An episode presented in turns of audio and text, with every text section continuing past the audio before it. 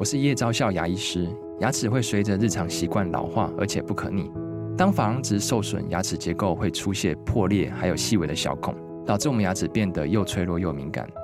这边我真心推荐贝欧尼修复牙膏，内含 BioHAP 成分，搭配正确的刷牙习惯，经科学实证，可在两周有效让牙齿再矿化，修复受损珐琅质的细微小孔。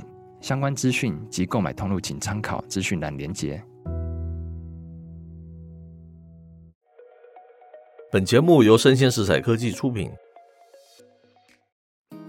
欢迎收听数位趋势酱子读，我是科技大叔李学文，我是跨领域专栏作家王维轩 Vivi。我们今天挑了一则，是来自于这个微信公众号，它叫做“斑马消费”哈，不知道为什么要叫斑马消费了哈。Anyway，它的标题叫做“新能源汽车提前进入淘汰赛”哦，非常有意思，对不对？嗯，因为这个新能源车不是最近的显学吗？怎么会现在就进到淘汰赛？我以为是竞争赛，结果是淘汰赛。嘿，是是是，不过它指的是中国的市场了哈，大家可以参考一下，嗯、因为中国应该是全世界新能源车消费最多的国家嘛，理论上是卖的最多的。的是、嗯、好，他说啊，新能源汽车的竞逐还没有开始多久啊，淘汰赛就已经提前开打了哈。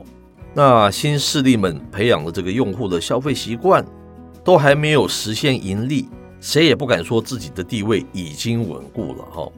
传统车企哦，忠诚发力哈，像比亚迪啊、广汽啊等等，凭借着全方位的优势，快速的超车。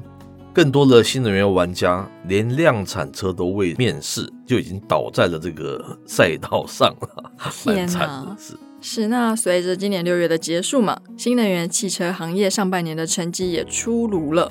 那就是几家欢乐几家愁，最大的看点跟悬念呢，仍是在造车的新势力，特别是在魏小李中。是，谁也不会想到，在头部造车的新势力里面啊，小鹏汽车会是最危险的那一个。是，那魏小李就是这个未来，还有小鹏，还有理想，这三大车厂了，简称呢 是叫魏小李，大陆都叫魏小李哈。他说，在魏小李中啊，小鹏汽车成立的时间是最早的。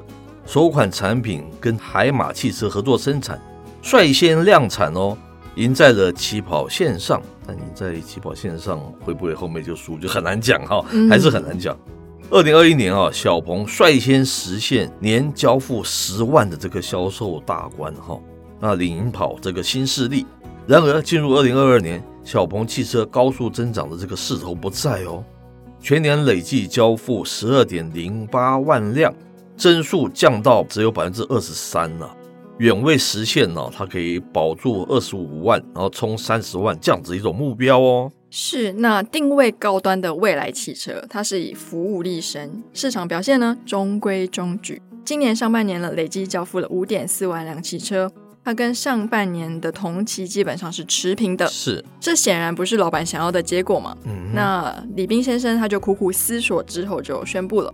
从六月十二日起，旗下的产品全系列售价下调三万元哦。那降价会获得什么样的效果呢？那就必须要看它下半年的市场表现了。当然，这个降价跟那个 Tesla 大举的降价都是很有关系的，对不对？是。最后是新势力，叫做理想汽车，哈，魏小李中间的这个理想，哈，今年六月啊，实现三点二万辆车的交付，首次月销超过三万哦。上半年哦，品牌累计交付是十三点九六万辆，同比增长达到一百三十一点十三趴，哇，这非常高，对不对？嗯，半年销量已经超过了去年的全年，哈，哇哦，所以短短几年之间哦，新势力从无到有，搅动了中国这个新能源汽车行业，也当然直接间接搅动了全球的新能源汽车行业，对不对？是，很大程度上哦，是他们培养了用户对新能源汽车的消费习惯。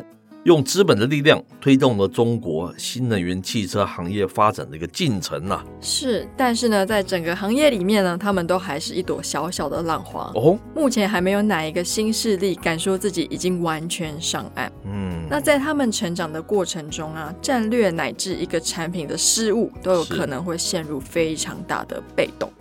如今呢，中国的新能源汽车行列竞争格局早就已经改写了。是，新势力的对手不再是新势力，而是转型并快速崛起的传统汽车厂商。是，这一波转型的传统车企中，最彻底、最成功的，当然是我们的 BYD，对不对？嗯、比亚迪。二零二二年三月，比亚迪官宣全面停产燃油车，哈，全力以赴的纯电和插电混动新能源车型了，哈。它的底气当然是长期以来在电池等新能源核心技术上的累积了。是，但是今日的情况呢，是在新能源车的赛道上有稍稍回望，身后他们形容啊是尸横遍野哦。是、啊，其中呢有不小困境的，包含像是威马汽车、拜腾汽车、爱驰汽车，还有更多品牌，像是天际、博骏、起点、自由家等等。甚至他们的产品都还没有面世，就已经提前倒下哦，哇，很惨。是，那业内人士就表示啦，随着补贴的退坡，国际竞争的加剧，价格战的此起彼伏，新能源汽车行业的淘汰赛已经提前打响了。是，那，Vivi 知道为什么可以到说要挑这篇新闻呢？为什么吗？是，因为，嗯，原因没有很复杂，我只是用来呃打赏自己一下而已。为什么呢？我们在好几个月前就一直在讲，对不对？哦，是的，它明明是一个新兴的市场，是是是应该是要蓬勃发展，可是已经出现了所谓的销价竞争。是，呃，这是其中一个。嗯，另外一个重点是我们不断的在强调啊，我觉得未来其实是这些传统的车技，哦、它才会引领整个，有没有？我一直这样子提的。是，不管你做多少新创，做出他们多好多好，我的看法就是这样子，很简单，因为它不像手机。手机因为它里面通的是数位内容，是 digital，是零一零一，所以很容易它会去取代传统的东西。嗯，但车子主要我觉得，不管说它有多智能化，它主要还是一个行驶在路上的一个非常实体的一个工具。为第一。对，也就是说它交通人文是最重要的，交通人文好才会发展出非常多很棒的一些应用，还是什么什么 whatever。所以我觉得他们只要一旦启动了，它要从这个燃油车转到所谓的这个新能源电动车。我觉得一定是他们成功啊！这不是现在才讲的话，我们好几个月前就这样子讲。我就拿这一篇来做一个印证，是不是？是哎、欸，然后因为我最近要换车了，是。因为我三月那时候说我要换车，就其实没有车厂联络我嘛。然后我就最近去试车，那我试的也是一个传统车厂，然后它不比那些就是不管是科技新创或是很重科技品牌的那些车厂，它没有那种很夸张的大荧幕，是，可是它整个做起来蛮舒适，而且我觉得它的科技交通人文做得很好，它比较了解人们从传统走到这数位，真的需要的是什么。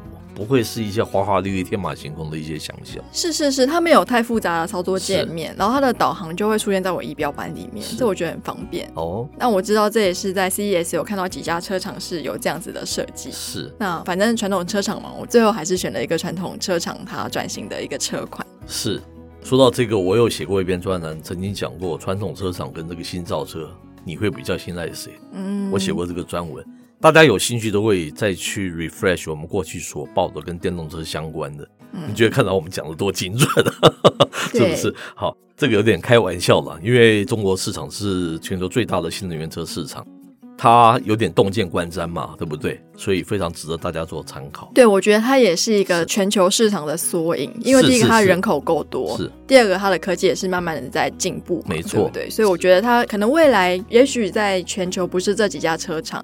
可是它的那个情况一定会走到类似的这样的窘境。是，是。那如果它的新创车都不成功，那其他国家你是不是要想想看，你的新创车会不会这么好走？哦。这是可以去类比，可以去想象的。嗯。但我们不是绝对的标准呐、啊，是凭我们的过去的长期报道的经验来判断哈。对。那以上内容播到这边告一段落，我是科技大叔李学文，我是跨领域专栏作家王伟轩 Vivi，我们下回见喽，拜拜。